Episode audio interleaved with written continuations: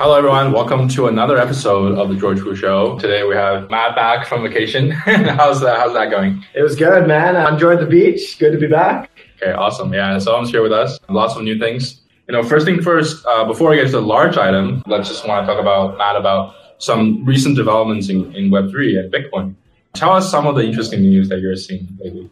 Yeah, I mean, well, we recently had a, pretty funny thing. You guys might know the skull of Satoshi. So basically what happened was this exec at Ripple decided to put $5 million towards a marketing campaign basically like kind of smear Bitcoin or convince Bitcoiners to change the code. Uh, we're going to change Bitcoin from proof of work, which would be, you know, say mining with uh, hardware to proof of stake, which is Ethereum, right? So yeah. that was the whole thing. So he commissioned this artist to build this like this really cool skull and to show it having radioactive power coming out of the back. And the Bitcoiners were like, Wow, that looks pretty cool, actually. they're getting tattoos of it. They're uh, they're 3D printing it. So we got that happening. I, honestly, I don't know why he didn't put the five million dollars towards hiring a developer to change the code, but you know, whatever floats your boat. We've got that happening.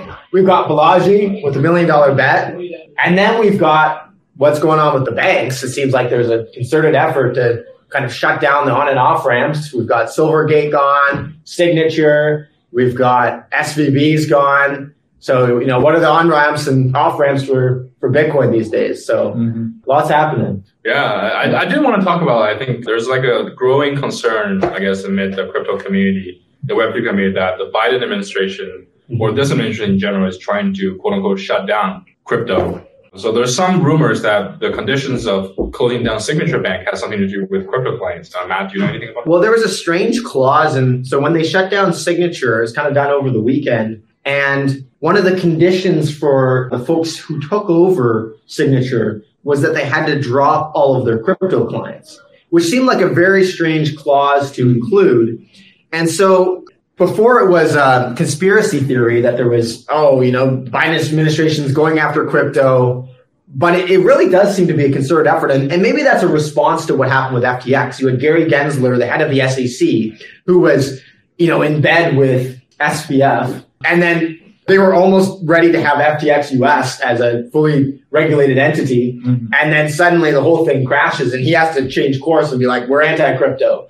And so it seems pretty clear to me that they're trying to cut off the on and off ramps. But this creates a really weird situation because now the on and off ramps that are left, you have less liquidity kind of all over the board. And so the potential for a price rise of crypto and, and particularly Bitcoin in the next little while is more likely because you've, you cut off all the access points to get out of the thing. Mm-hmm. And so I don't know. It, it maybe maybe it's a conspiracy theory, but there seems to be concerted efforts by several folks to shut this stuff down. I don't know. Yeah. What are your thoughts, George? I mean, I've been hearing a couple weeks ago, or even like one or two months ago, there was a report in the Wall Street Journal that basically says that the SEC and the banking regulators are pressuring regional and large banks to drop crypto clients. Mm-hmm. So they're like, you're not breaking any laws. They're not breaking any laws. Mm-hmm. But we hear that the winds are changing and then we're just letting giving you a heads up to drop those clients. So I think a lot of like large banks started dropping crypto clients. Mm-hmm. Uh, I don't know, Matt, if you know anyone in that space who got have got impacted. I don't know what anyone in particular. Well, in general, like there was a lot of crypto companies that got affected by just what happened with the various banks. Like obviously Coinbase got affected quite a bit with Signature and SVB. And I believe for Kraken as well that their on and off ramps are currently closed and not working. I know Swan Bitcoin had issues because of their on and off ramp. And so there's been multiple like Bitcoin companies that have been and crypto companies that have been affected by this. So I think one of the big questions here is what game are they trying to play? Because, you know, they've determined that Bitcoin is a legal asset and that is a commodity. And so since when is there a concerted effort to shut down on and off ramps for commodities. This doesn't really isn't really occurring for gold, but it's occurring for Bitcoin, and so, so that just seems very strange to me. Yeah. yeah. So, um, what's your take about you know this, including like the banking reactions to it? Yeah, I think overall, like the bigger like picture for this is if the government kind of lets like you know like crypto kind of go, they lose so much control when it comes to everything, and like you know like cash is king for almost anything and everything. I think if you saw like every other crypto, I think besides Bitcoin, even Ethereum has like now been deemed a security by like the SEC and stuff like that, which is just yeah, like yeah, it just happened. I think.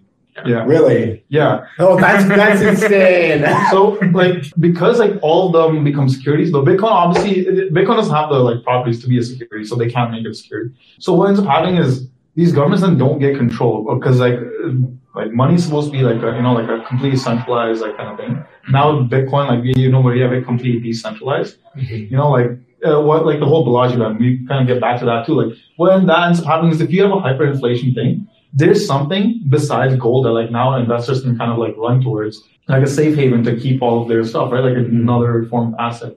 And like the power of Bitcoin or like a if another like decentralized like you know like in crypto would just be the fact that you can kind of like leave the country itself. Like there's almost no thing to keep you within a single like geographic location now either. Yeah. Well, it gives you the opportunity to exit the system. Exactly. Now, to be fair, I don't think that Bitcoin is ready to onboard Yeah. 300 million Americans tomorrow, right? That's that's insanity. And the other thing too is if the system does fail and things go south, suddenly all the on and off ramps are going to be gone, and you're not going to be able. To. So the fact that Balaji is making this type of bet. And it's interesting too because a lot a lot of people are calling Balaji out for this bet and saying, "Oh, you're Yeah, and first, like, explain to our listeners what are the bet specifically. yeah, that's, that's a great point. So the Balaji bet essentially, there was an what was it an anonymous person on Twitter? Yeah, essentially, like, yeah, somebody just kind of like uh, tweeted at Balaji saying that, oh, like Bitcoin is not going to do good. Like, I'll bet you a million dollars, like it's not going to thing. Didn't he um, bet? Oh, I bet a million dollars that hyperinflation is not going to occur. I believe was the bet. Was it? Yeah, so essentially, the way Balaji did it, he's like, yeah, I'll put a million dollars USD in, in like, uh, yeah, in a vault, and then you put a Bitcoin. So you're like 26 to 1 like odds, essentially, right, for this bet. And for anyone that doesn't know, Balaji was the former CTO of Coinbase. Like, uh, he's, a, he's like a very like prominent guy. Like, you know, you can listen to a lot of his podcasts. He's very, very smart guy. Actually, guy. Like, Well, he, well, yeah, he's a he's a billionaire, and likely the majority of his portfolio is Bitcoin. yeah. And so, That's insane. and what and what, what people are saying is like, oh, he, well, he's doing this outlandish bet essentially to to increase the news awareness around Bitcoin, and basically, even if Bitcoin does, doesn't go up to a million, if it hits you know hundred thousand, then you know if he has a thousand Bitcoin, then he's made back the you know million dollars that he loses from this bet in essence. Mhm. And so I thought that was really interesting. But the case that he's making, like he made a lot of predictions around like COVID Yeah. uh, before you know COVID was kind of rampant around the world, and he made a bunch of predictions, and a lot of those ended up being true. And so this isn't a guy who's kind of uh, what is he? The boy who cried. He's yeah. not the boy who cried wolf. Right. Um, he's the man who cried Bitcoin, I guess. And, Yeah. But the fact that he's calling for the potential of hyperinflation occurring in the United States in the next 90 days, do I think that's actually going to happen? I don't know, pro- probably not. And explain what hyperinflation is. Yeah, I guess hyperinflation is when you go to the store to buy some milk and it costs ten thousand dollars or twenty thousand dollars. Right. Where you have people in Venezuela who are burning their hundreds and thousand dollar bills because they're worthless. Yeah. Yeah, I think there was a case like people used to bring like a wheelbarrow full of cash just to buy like oranges and stuff like that. Yeah, I think in Venezuela they have a trillion dollar bills or something similar to that. So uh, that, that's just insanity. So basically, he's saying the U.S. in the next nine days will enter something like that, where a dollar will become essentially like so, so like a hundred thousand dollars. Well, it, it could be interesting because it's like because you don't necessarily need Bitcoin to go to a million dollars for this bet to be true. You just need the US dollar to be devalued massively, right? So if you have a combination of a capital flight into Bitcoin in addition to a devaluation of the dollar, then, you know, that type of bet could make sense. But you would have to have very, you know, no, I don't want to see that day. Mm-hmm. That's a day where you have people running around in the streets. That's a, hey, go get toilet paper because, and take it off the shelves day, like in COVID. Like that's a mass hysteria, essentially, that would occur. So basically, your money will be worth like one tenth or one hundredth of what it's worth. And he's saying that it can happen in the next ninety days. Mhm. So like, I mean, so what's the what are the reasons? Did he say any reason why it might have caused this? Is it the banking crisis? Is it something else? I think overall, like, um, if for him, it was more like the combination. It feels like you know, like the kind of perfect storm, like all the stars are aligned kind of situation. Like you have like the regional banking crisis itself, which was essentially just so many depositors are getting scared, like that flight risk.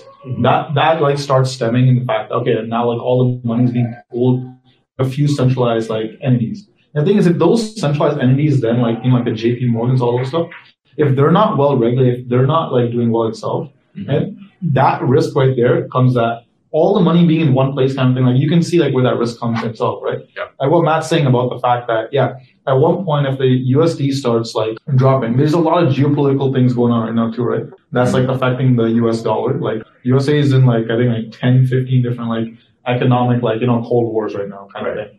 Yeah. And so like all those things combined. And on top of that also you also see like the rise of something outside of gold, like a digital like Bitcoin could kind of be called like digital gold, like uh the way it's like much more mobile. Yeah. Like all those things kind of combine like create like a perfect storm Yeah. for hyperinflation to be. Hyperinflation, it's just the value of a commodity or like a resource becomes so high. Like you'd much rather keep an orange than keep a dollar because nobody cares about the dollar anymore. At that point, it's just like the because the U.S. Uh, dollar itself is a fiat currency, right? Like there's no like gold backing behind it.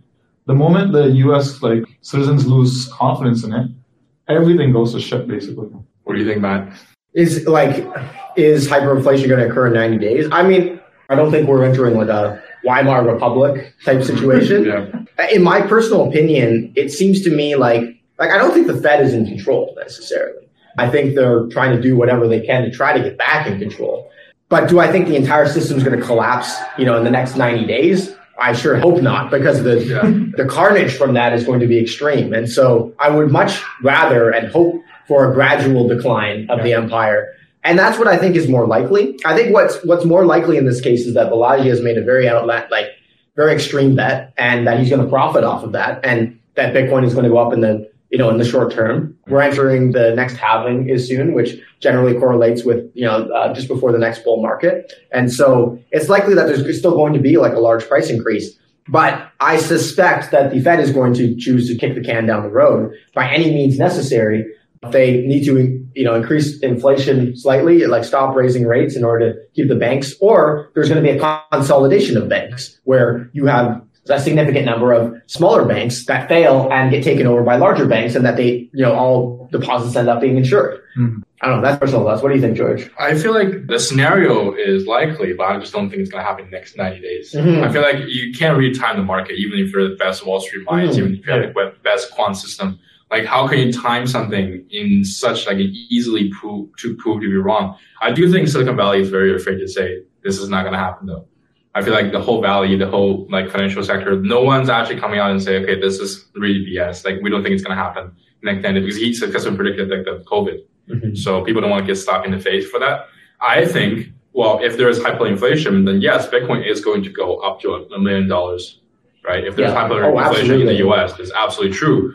The only question is that is that going to happen in the next 90 days? Well, the thing is that, like, okay, so we have, was it, this is another topic we need to talk about, which is the whole thing around the United States dollar losing its world reserve currency status. Mm. But that's not happening overnight, right? You've had a, so US dollars is held all around the world by various countries, and, and you kind of have a, a slow decrease in that over time. The amount of US dollars that's being held over around the world is slowly decreasing. You're not ha- you're not seeing it fall off a cliff Yeah. such that people and, and in fact in cases of mass hysteria in the world you generally have capital flight to USD Yeah. right? And so I think it's unlikely that we have this kind of mass hysteria that happens in the, the short term but I, is a year like 2030 this occurring is that reasonable? Maybe 2035 right? At some point the empire will fail. And so it's a matter of when um, not a matter of if and it's about like what is that timeline going to look like? And so I think you know, Balaji has made his bet on this timeline, but we'll see if that's actually the case. So,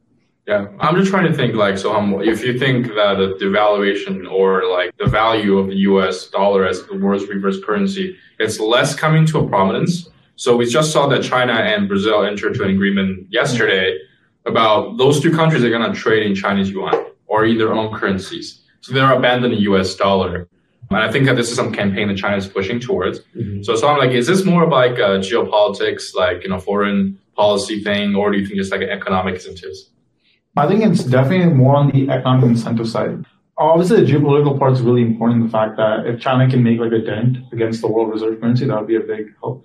But overall, like if you've seen like the past couple of years, China isn't the place you kind of go for like cheap labor anymore, right? And so because China's starting to become like a more like economically developed like nation where they're starting to be more like a technology advanced kind of like thing instead of just where the cheap labor was, I think was like 20ish years ago and stuff like that. So because of that, at one point you also just start want to start seeing your currency itself like become stronger, right? Like uh, China for a long time was like an export heavy country, so they cared a lot about just keeping their currency as low as possible because that helps them boost your GDP. Because then for other countries, it's cheap to buy from you. Okay, like now there's like you know like tide shifting a bit. I don't know how much. Yes, like then like China being able to use its own currency, what's going to end up happening is that then like the entire market will not be flooded with as much uh, Chinese yuan because then there's more yuan being taken out. Like it's going towards like the Brazil side, like because of this deal. And then like I think like a little while ago, like Saudi Arabia was kind of considering as well. I don't think they made a decision. Like when like all that stuff starts happening, the entire amount of just like floating Chinese yuan becomes like a little bit lower, and so the value of each one is going to kind of increase itself. So as much as the like taking over the reserve currency part, I think that's just kind of like effect instead of like a cause. Like the cause would be just like to make your yuan stronger itself, and then like yeah, like uh, trying to take over USD would be the effect of it. I would say. Yeah, I think like people overestimate what can be accomplished in a year and underestimate what will occur in a decade. And so like mm-hmm. we seem to have like a very short mindset in terms of like thinking of the failure of the world reserve currency of the United States and the Chinese petro yuan taking over. Yeah. But it's more likely that you have just a slow deterioration and a, a slow shift in the world to an alternative world re- reserve currency or or maybe there's multiple for a period of time until one is found. And so mm-hmm. I think it's a very interesting, like economic development, right? And last week we talked about the Donald Trump potential arrest. Mm-hmm. So today we heard that he's already indicted by the grand jury, and I, uh, without going too much into details, because this is obviously leaked from like you know public official, like it's not being finalized because these things typically are kept under the wraps, and it's not really publicized until Trump appeared in front of a judge and the judge unsealed the indictment. Mm-hmm. But apparently that's being leaked and this is happening without going too much on the political side, just like what does that mean for you know? It's it's not helping Matt for like you know this whole U.S. dollar thing. Hmm. Does it? How much does it? Well, that's actually an interesting question. How much does it affect the? I guess it shows a lack of faith. I guess in the United States as a strong superpower. In essence, you have you know an ex-president that is being indicted. You have a current president that can't speak a full sentence. yeah you have uh, potential for an election that is upcoming that will likely be influenced negatively by or kind of manipulated by AI. And so there's all these elements at play that are kind of pushing the trust in the US system mm-hmm. in a different direction. You have the FBI who was in bed with Twitter back during the COVID days that is now released. And so do you have the world looking at the United States and kind of laughing at what is going on? I don't know. What, what do you think, Soham? Yeah, no, I think you kind of hit it on the nail. Like the reason why, like you know, you said before, like the people kind of fled to the U.S. dollar, like whenever times got tough in their country, because their country would always have some kind of geopolitical event. USA was kind of like safe on that, but we're starting to see a lot of like internal politics starting to play out, like like internal civil war just between like the Senate and like the House and stuff like that, which is getting just ridiculous in like certain situations, just because it feels so um yeah like a Democrat versus Republican thing versus like you know like you're kind of trying to make the overall like center like you know trying to make the country itself a little better. It, it almost seems to me like the United States is likely more polarized today than they were in the like during the Civil War. Mm-hmm. It's just that they're not geographically like they're geographically dispersed and intermingled. You know, like you have people that are so far on the right and so far on the left, and there's no where, where are the moderates? Where are the moderates? They seem to be silent. The vocal minorities on each end seem to be, you know, just pushing the entire conversation. I think the reason why is because anytime you're like a moderate, you're like kind of more towards the center, you're not going to be perfect in the center, right? You might be a center leading right, might be center leading left. Yeah. So like if you're center leading left, the the extreme right are going to say, oh, this is like a, yep. you know like a pure liberal exactly. commie, and then like the same way on the left side is going to talk about, oh yeah, it's a pure like right wing fascist, like uh, all this other stuff. You know, like you, you get like such polarized comments you start pushing that person to actually go towards that side. And now it's like we've seen where it's like, yeah, it's purely like the center is not play anymore. Like people just want to get as far to their own side as possible, which is just ridiculous. Yeah, I feel like if you're in the center, then you're getting get squeezed from either side. Yeah. Like no matter where it is, no matter which issue, you can't really be on the center side. Like for example, abortion is such like a huge issue. Mm-hmm. And basically, if you're on the left, you take a side. If on the right, you take a side. Mm-hmm. So why are you supposed to take a side on the center?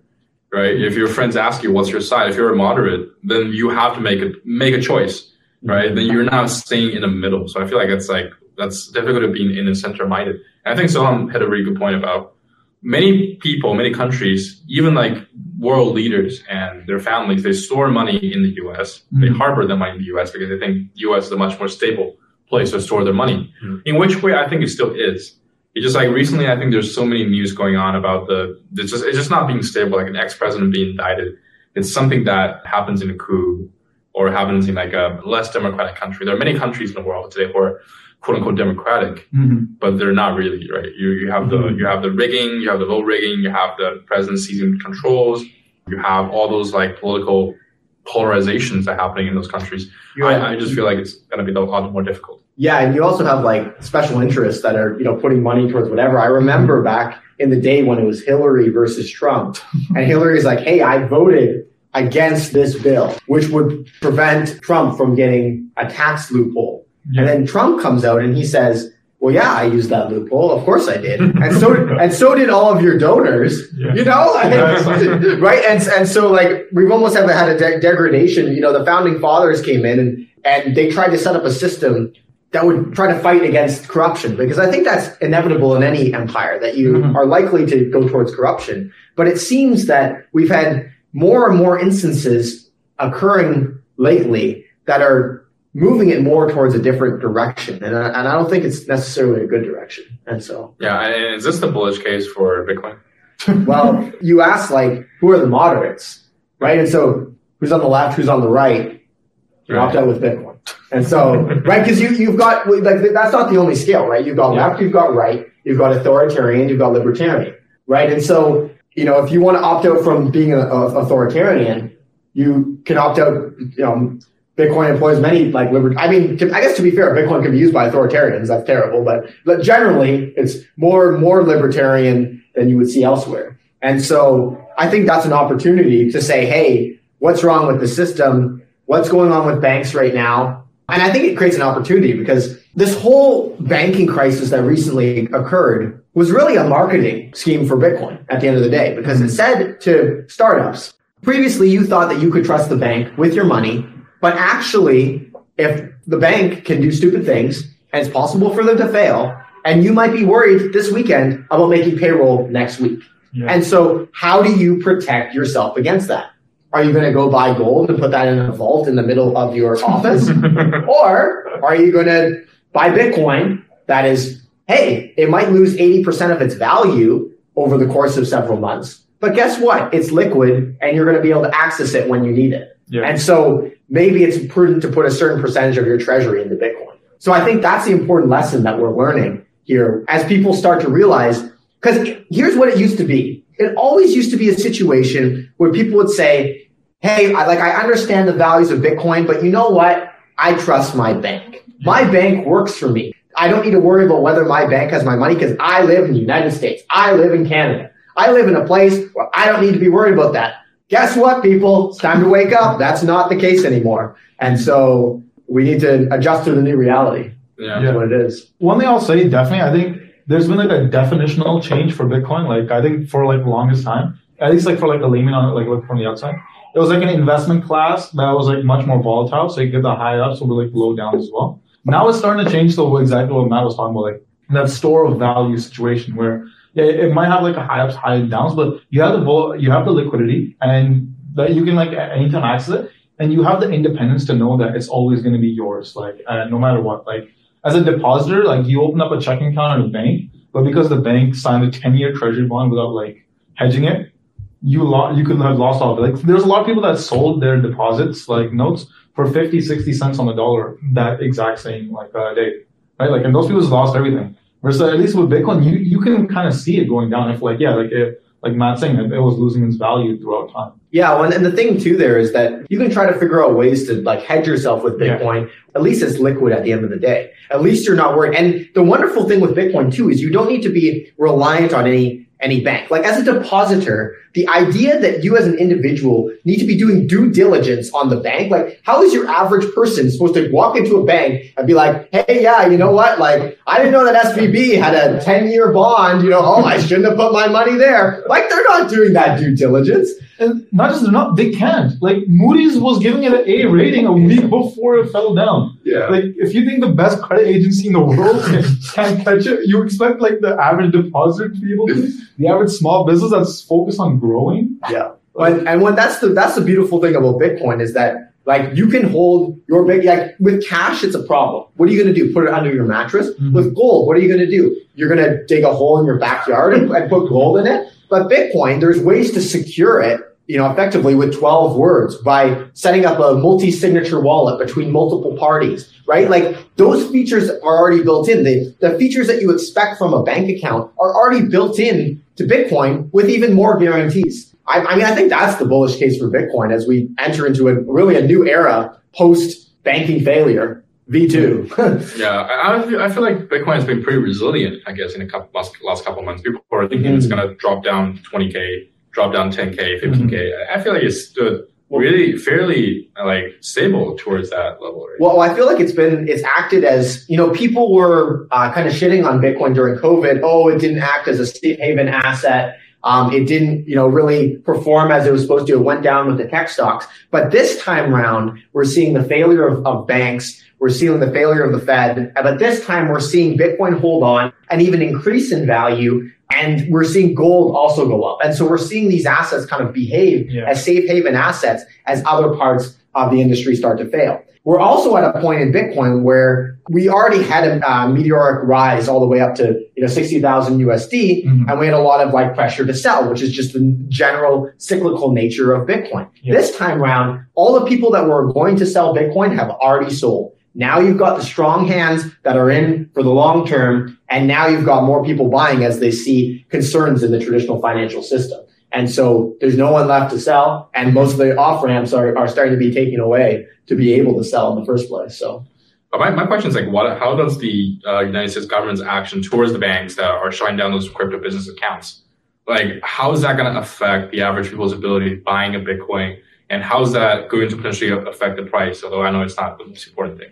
Yeah, well, I think for the, I mean, for the price, it, it basically takes certain exchanges, like the ability to get out to, to fiat, to US dollars again, it makes that more difficult. So if someone wants to go to an exchange and they want to sell and they want to get that to the bank account, it makes it slightly more difficult. At the same time, you're, you're just going to have a smaller number of folks that are able to be an on and off ramp, which potentially can lead towards, you can have large, like, you know, kind of ri- rises in price or drops in price essentially because of that. But I think what it's going to push more and more is the need for, I guess, elements of, of what we call in Bitcoin, like the circular economy, like where you have like certain goods and services that are being paid for in Bitcoin, right? Um, we've already seen this kind of be built out in places, in certain, like in El Salvador, obviously, where Bitcoin has become legal tender. It's become more prominent in places like, like Texas, where Texas Bitcoin mining has become very large in, in recent years. And you're going to have, you know, kind of peer to peer marketplaces need to be built up even more where folks are, you know, just trading, you know, direct cash for Bitcoin. And so, you know, regardless of all these things, there's always still going to be an opportunity for people to get in. It just might be, you know, they might not be using Coinbase. They might not be using Kraken. They might not be using that exchange, but there's going to be a way to get into Bitcoin. It's just, you know, how easy is it going to be? And then what price are they going to get it at? I always like to say like, you get Bitcoin at the price you deserve. And so, you know, that's Yeah. what it is. I, I do want to talk more about the regulatory crackdown, and then I think Matt can start first, and then Soham next. I think recently there's some news about Coinbase, Mhm. about Coinbase getting a Wells notice. So I'm not Mhm. sure if you can explain our audience what is that. Yeah, my understanding, I'm not too familiar with the Wells notice, but my understanding is that they were going after Coinbase for essentially listing various securities and going against kind of the various security laws in the United States.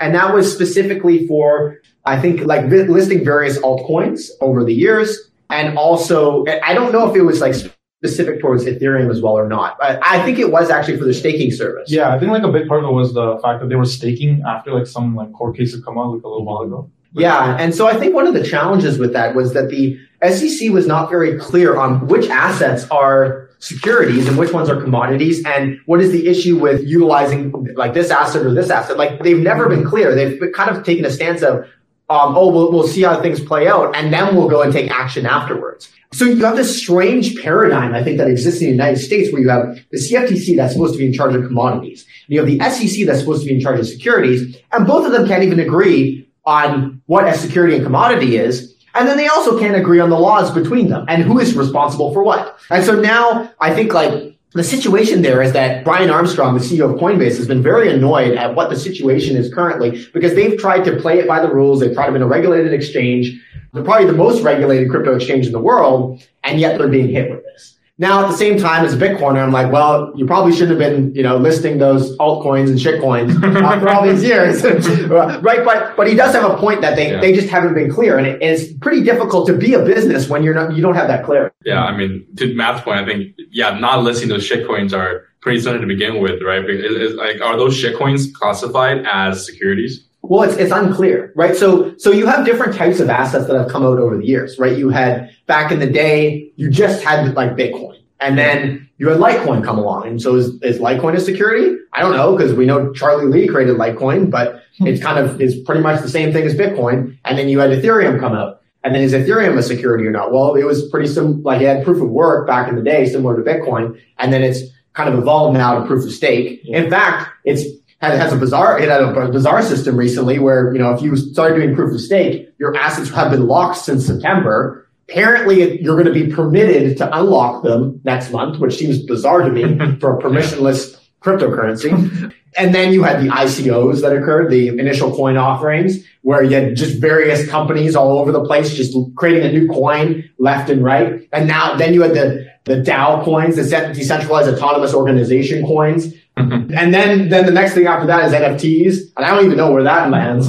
You've had all these iterations. And so the SEC can't even keep up with all these because you have a new coin every week. And so they don't provide any kind of specificity except for maybe Bitcoin, where they say Bitcoin is a commodity. And then there's some questions about Ethereum. And then Ethereum changes slightly. Well, and so now there's more questions about that. So they've never been clear on what is a commodity or what is a security. Mm-hmm. And so now like a business who's trying to operate has no clarity on that. And then they, they try to put things in place to try to follow the rules that don't exist yet. And so that's where Coinbase gets hit, hit with this. But at the same time, I'm not very happy with like Ethereum in general, I think has taken a very strange turn in terms of how they've tried to play the market to their own will in terms of, first of all, switching to proof of stake and then having people go and actually stake and not be able to withdraw for like eight months. That seems very strange to me. And so it's like you're kind of playing with fire there, but also there should be more clarity.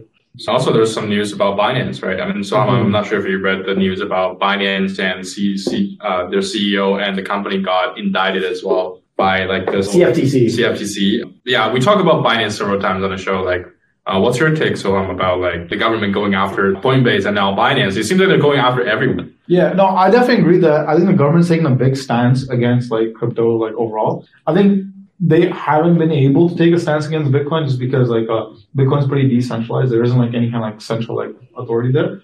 But in terms of like Binance, like it's kind of ironic considering the Binance CEO is kind of like the reason why FTX went down, right? and it turns out they were basically doing well, not the same thing, but like kind of like those kind of things too, right?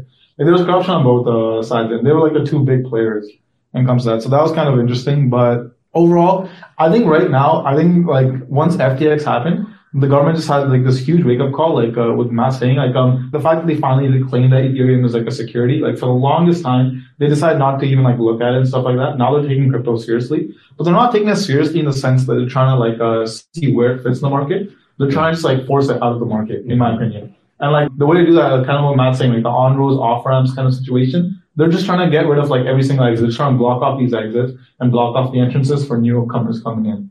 And the problem with that ends up becoming one, like what Matt's saying, like the liquidity goes down, which means the price has to start going up because the people that want to buy it, there's less people that are able to sell it, right? So that's going to be one problem, like I think can happen in downstream of it. But the other part of it, the more like bigger systemic issue that becomes is, um, the amount of like control that like you're going to see like your government's kind of taking. Like we're seeing like the governments like of like USA are starting to take a lot more of a active approach about like their citizens what they're into, like even like what their investments are and stuff like that. Like we're seeing like now they're debating on getting rid of the entire app, like with TikTok. Right? Like the thing that they used to crucify China for, uh, saying that, oh, like you guys don't put any of your social media apps on your country. Now you become like the villain that, you know, like you die a hero. Yeah, that's actually, we, we want to tell you about this, Matt, about the TikTok uh, hearing. Mm-hmm. So the, there's a hearing of TikTok, which was brutal, and now the Congress wants to bring a new bill that's essentially going to ban TikTok.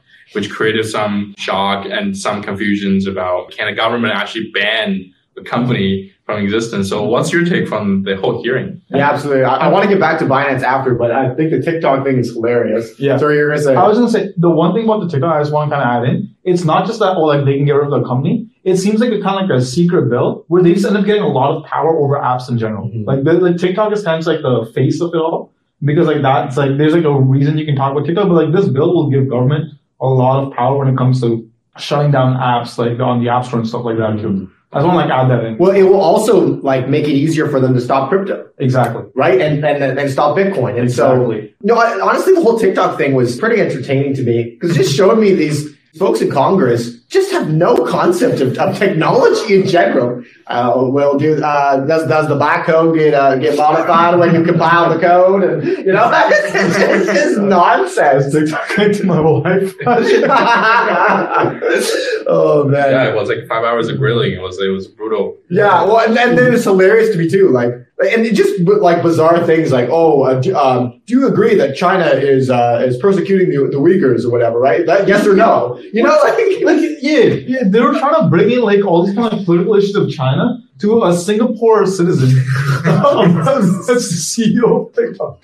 Like at one point, it's almost like blatant racism. I, I feel like a little bit of it. Yeah, I feel like they don't they don't even know that he's, sing, he's from Singapore. yeah, like I think that was like your question. So we're talking about. like I bet you someone's like, oh, Singapore's a part of China. So yeah, it's just crazy that they are the ones making the laws and Yeah. they're the ones that are deciding it. It seems that the but this is bipartisan. So Oh, dude. But but maybe maybe it shows that we need a, a maximum age. You know, like we have we have a president who can't speak. We have Congress who doesn't understand the technology that they're reviewing, and we saw the same thing with Zuckerberg. You know, last year and when he testified in front of Congress, and they had no idea what he was doing, and they were they're they're associating him with other companies like like Twitter and, and whatnot. Oh And so to me, honestly, after watching that, I had like. I had more confidence in TikTok and, and less confidence in the government, you know? so yeah, but but power it gives, the bill the power it gives to potentially ban TikTok. Yes. It is bipartisan. So do, do we expect something like crypto, Web three, blockchain going to when when they go to Congress? Like, is that going to be the same fate, bipartisan? Basically opposing the idea of it and then potentially banning it, which is not, you know, the China banned it, Russia banned it, many governments banned crypto in general. Well, I think one of the concerns in the language was around asset forf or uh, seizure, I believe, if I if I remember correctly. And so it seems to me like they're they're using, you know, don't let an emergency go to waste, or don't let a you know bad thing go to waste. Where basically they're they're using this as an excuse to Mhm. to kind of put in legislation that can be used very broadly, and the potential for that to be used in a in a more authoritarian way, I think is quite likely when it comes to you know apps that might not be part of their agenda Yeah. Or that uh, reduce their potential for power and control. And so I think those combinations together are very concerning and are part of a larger narrative that we're seeing in terms of the direction that the United States seems to be going recently. Mhm. And so I don't know where that leads us. I think it's likely that if this language get, I hope there's pushback against this language in this bill to prevent it from being pushed through because I think if you just have that broad, broad language in any type of application that can be utilized, it is going to be taken advantage of. Yeah, yeah I want to uh, switch topic a little bit because we, we talk about finance a lot, and I think one of the large issue here, which has been gaining popularity recently after the bank collapse, has been commercial real estate. Mhm. Um, I think commercial real estate, many people say, are the next frontier to fail, and uh, so I'm, I'm I'm sure you're aware of like how it's shaping up in commercial real estate. So what is happening there? So uh, commercial real estate's like it kind of its own like special case. There's like a lot of different factors that kind of like made into quote unquote a shit show. Like you have one the rising interest rates, which means that the monthly mortgages that like the people that own these are paying is a lot higher. And you have also like a lot of vacant buildings and like leases expiring soon as well, right? So those two parts, there's less people that need an office building now. Like uh, think you use a WeWork, so you don't really need a, a space as much, right? Like there, Yeah. there's stuff like that happens. So people don't really need to go to the office as much. There's a lot of like work from home teams, and then like you know you can just like rent out a place for just like a couple weeks. So what that ends up doing for like a lot of commercial real estate, it makes the whole like capital cash flow in terms of what you're receiving a lot lower. And the other part of that becomes because real estate itself is so low liquid, you're not going to see the effects of this until like a longer time away. Like we've talked on the show with the velocity a lot. That's what like uh, crypto is part of the fast in terms of having like a price correction. Mm-hmm. Stocks are pretty fast too, but real estate always takes the longest time. Like um, the overall real estate market will always lag behind stock market by a couple of years. You can obviously never predict it, and so we see like a lot of zombie buildings where they're almost basically empty, but the value of it is a lot higher because the same way like you know like um couple like uh months ago, a lot of VC companies don't want to do additional funding because they'd have to do it like a lower like uh, valuation. Mhm. The same thing's happening. Like, a lot of companies don't want to get rid of their real estate because they're gonna have to do it for a lot lower of a valuation. And so we're not seeing that happen. But at one point, it's not gonna be economically feasible to keep the buildings, and there's gonna be like a storm that comes through it. And I think commercial real estate really will be um, halved in prices unless it gets turned into either residential or the Fed comes in with like their huge pockets, which will just create another inflationary problem. Well, I heard like one of the um, one of the possible like edge cases that could occur is like essentially there's lots of folks that have taken out you know mortgages that Mhm. and and then they go you know so they go out and take a, a mortgage or even for an office and people are investing in this and then they go and obviously rent that out to companies that are you know um, utilizing that space but now those companies are not u- utilizing that space and you know now the the terms are are coming due and they need to you know refinance it. And so are they going to default you know on those mortgages? And then Mhm. if that occurs then there's a high likelihood of the bank essentially repossessing those office buildings or that real estate. And the bank doesn't want to be in the real estate business. So then you have a fire sale that occurs of those assets for pennies on the dollar and so if that occurs, then that's very concerning for the entirety of real estate. But I don't think, I doubt they're going to let it come to that. Because if they let it come to that, then that's just a decimation of the real estate market in general for years to come. And I feel like there might be the banks. Well, I mean, the banks would take repo of the real estate. They'll take possession of the real estates that they to default, but they're going to sell it at penny on a dollar. Mm-hmm. So, like, if a bank does a lot of commercial real estate activities and lending, then the bank is going to be out of business, Mhm. right? We're basically repeating SVB. Just like this time, it's not ten-year Treasury yields. It's basically commercial real estate. Mhm. So, and commercial real estate is what's like basically you look at every city in the U.S., every city in Canada. Yeah. There's commercial buildings. Mhm. And those buildings are all dead. No one's buying them for cash, right? And the banks own them essentially. So like if, if real commercial real estate default, wouldn't the banks be impacted as well? Yeah, one that part, but it's also a double whammy for the banks because a lot of banks have a significant amount of their assets in mortgage-backed securities as well. So like once those mortgage-backed securities kind of like start defaulting, the way like Matt like was kind of like illustrating, that means that their like uh, books itself already is losing value on that side. And the other side, where they actually have to like, um, so let's say one bank, JP Morgan owns like the mortgage-backed securities, and another bank, First Republic, let's just say like a regional bank. Like they're the ones that have to repossess these like real estate. Now you see both these banks are kind of like a bad situation because yeah, like the um, First Republic doesn't know anything about real estate. They don't want to be in that. They're gonna sell it to whoever comes in, and people like people in the real estate business are like uh, sharks. They're they smell blood in the water. They're gonna like offer pennies. Like no one's gonna offer more than pennies anyways. So they're gonna be like selling for a much lower amount. That means that that mortgage-backed security, if the markets work correctly, unlike 07, you know, once uh, once 08 happened, if the markets work correctly, then the mortgage-backed securities will like lose a lot of value, which means then their books will because mortgage-backed securities actually have to be marked to market, so their books itself will like start losing a lot of value. And then we see the depositors kind of getting scared again because now like yeah, it, it all comes full circle. eh? Exactly. This sounds familiar. Yeah. it does sound familiar. Except, except this time, you have the potential for capital flight Yeah. these banks. And so it's even worse. And so they kick the can down the road. Well, you know, you're going to step on the can any second now, you know? Yeah, and let's also, I just want to add one part in. With the capital flight, it's different than 08 because the speed and the velocity at which it happens is so much different than back then. There's not people waiting in lines anymore. It's right away, like you just take it out of the bank, unless they shut the website down, which uh, bank did. Yeah. Well, yeah, they start preventing withdrawals. And, Yeah. And that's when people get really scared. yeah, and at that point, whenever withdrawals do become available, yeah, it's, Wow. Yeah, like what happens when people realize, when they wake up one morning and they realize that they can't get their money out of the bank? What happens? Mhm. And then is the Fed going to convene at that point? But like I feel like this time the commercial real estate bubble. I mean in 07, 08, it's debatable that it's the residential real estate market, right? But this time it's the commercial real estate market, which is worth significantly more. But it's not really related to everyday people's like homes. It's a, it's a less emotional attachment to it. Uh, and the banks are going to fail. Commercial real estate developers are going to fail. Uh, so is the Fed going to be backstopping this? You think so? Oh, in terms of backstopping, like the the more powerful people that get hurt, the more likely the Fed steps in. And so, like, I don't think there's any doubt that commercial real estate probably like some of the most like titans of the industry. So I think the Fed will definitely have like some kind of lobbying interest.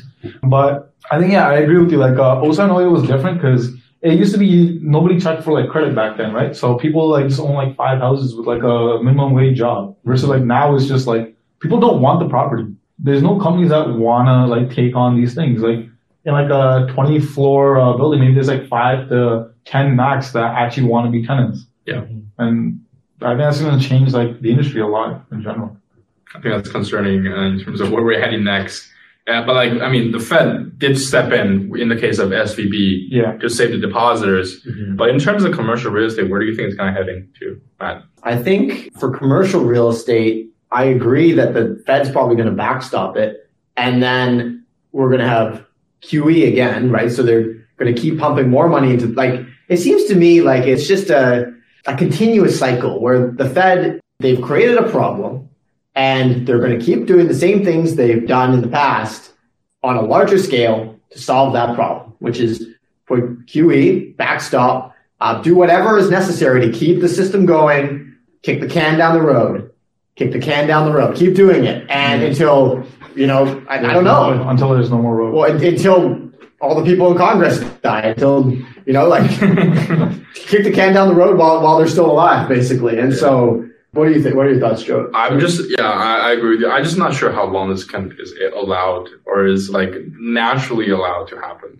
And like the commercial real estate market is worth significantly less than what it was like a year ago, two years ago, three years ago. Some may be approaching Yeah. zero. like it's a weird situation too because you've got places like San Francisco where you have you know you previously had five percent vacancy and now it's at forty percent vacancy. You've, but at the same time, you've got places where you know the, the price of housing is like increasing dramatically, and meanwhile you've got office like building office buildings that are empty. And mm-hmm. so, well, that seems like an opportunity to me to tear those down and create more housing. But how expensive is that? And so, I don't know if that's what they're going to do or if that's what they're going to have to do out of necessity. I feel like it's hard to see what's gonna really happen next for commercial real estate. Um, and I think like I think the pod is great because we're we live in such an uncertain economic time where every week you have a lot to talk about. I know Ray Dalio, there's a book he wrote um, about big debt crises where there's actually an, an excerpt about his writing of every week into from 2007 2008. Every week he writes a memo, Mm-hmm. and some people in the government read the memo. Some people, not some of his clients, read the memo. And I feel like the podcast shape, our podcast is like a form of the memo. I feel like we are analyzing the new things that are coming into the economy every week, mm-hmm. and we're giving like analysis of okay, what's really happening. And I feel like we are giving the warning shots in terms of okay, what's really happening Yeah. in the market. And I think that's really valuable. I think I think people will look back about what's going on. You can you could just listen to every week's podcast and catch up to like what's really going on, right? I feel I feel like it's a really valuable piece. So before we go, Matt, some like let's just each share some thoughts about you know our economy next. I will start first. I think I think we're in a significantly uncertain economy. And last year, when I first heard Y Combinator, which is US that tell founders that okay, expect to have no funding until 2025. 20, I think it's 2026. And I was like, 2026 is four years from now. yeah. And I just don't, I don't think the venture capital market is going to be down for four years in a row. Uh, look where we are, right? If you tell me now, it's going to say that I have no doubt, I believe you 100%. That's, that's going to happen. But like in, in the meantime, I just think we're like the, the economy is getting smashed every way possible. Venture capital, startup, crypto, commercial real estate, stock market. There's nowhere to hide. And now the U.S. Treasury bond. So I have no idea what's going to happen next which I think, you know, very few people actually do know what's going to happen next. Right. But even knowing the uncertainty, the, there is like an anxiety in the air about things that's going on. So that, that's kind of the, my quick take. Uh, Matt, what's your quick take? Yeah, I mean, where we're at right now, I mean, huh, I feel like all of the things that I've read about, you know, if we think back to 08 and then we see 09, Bitcoin was created in the wake of the failure of the financial system. hmm This is the first time that we're seeing, you know, Bitcoin kind of, you know, exist Yeah. when another you know financial situation is going on. And so I think we're in a really really interesting spot where fiat has been an experiment since 1971 for the past 50 years. hmm We're seeing how that experiment goes and what are the concerns with it. And I think it's likely that over the next little while we're going to continue to see a lot of marketing, a lot of marketing for Bitcoin with Yeah. the failures of existing systems and people are going to start to wake up to how the system actually works, how banks work, how our economy works, and we're going to, you know, be entering a recession. We're going to see how Bitcoin survives that, and we're likely going to see a Bitcoin, you know, bull run in the next two years. At the same time, that an existing traditional financial system is encountering lots of problems, and so that's my prediction. That's my personal thoughts. How about you, Soham? Yeah, no, I think George kind of hit about not knowing at all what's going to happen. But one thing is when you don't know, like uh, the, nice opportunity is you get to help write it, right? And like uh, I think right now, I think the writing on the wall is the word inflation, like constantly in every single direction. Commercial real estate, the quantitative easing comes in, all that side. On the other side, there's like an escape hole towards like you know like crypto, which is something that was never there beforehand. I think overall, we're just coming to a point where we like uh, Massa. I really like that phrase, like kick the can. I I don't think there's any more road to kick the can towards anymore. Like um, I think maybe not 90 days, but in the next couple of years, there's going to be a huge thing towards inflation unless the Fed. I think there can't be a soft landing anymore. Like there has to be a hard landing. Like uh, it's like crazy interest rates, or else there's going to be no way to recover on the long run. Yeah. Yeah. I think that's great. So yeah, thank you for our listeners for listening to this episode. Uh, you can always find us on Twitter and you can always tweet to us by supporting the podcast, tweeting slash hashtag the George Pu Show. And also find the co-hosts on Twitter, LinkedIn, and other contact info in the description of this podcast on wherever you listen. So thank you so much, uh, our co-host, and we'll see you next week.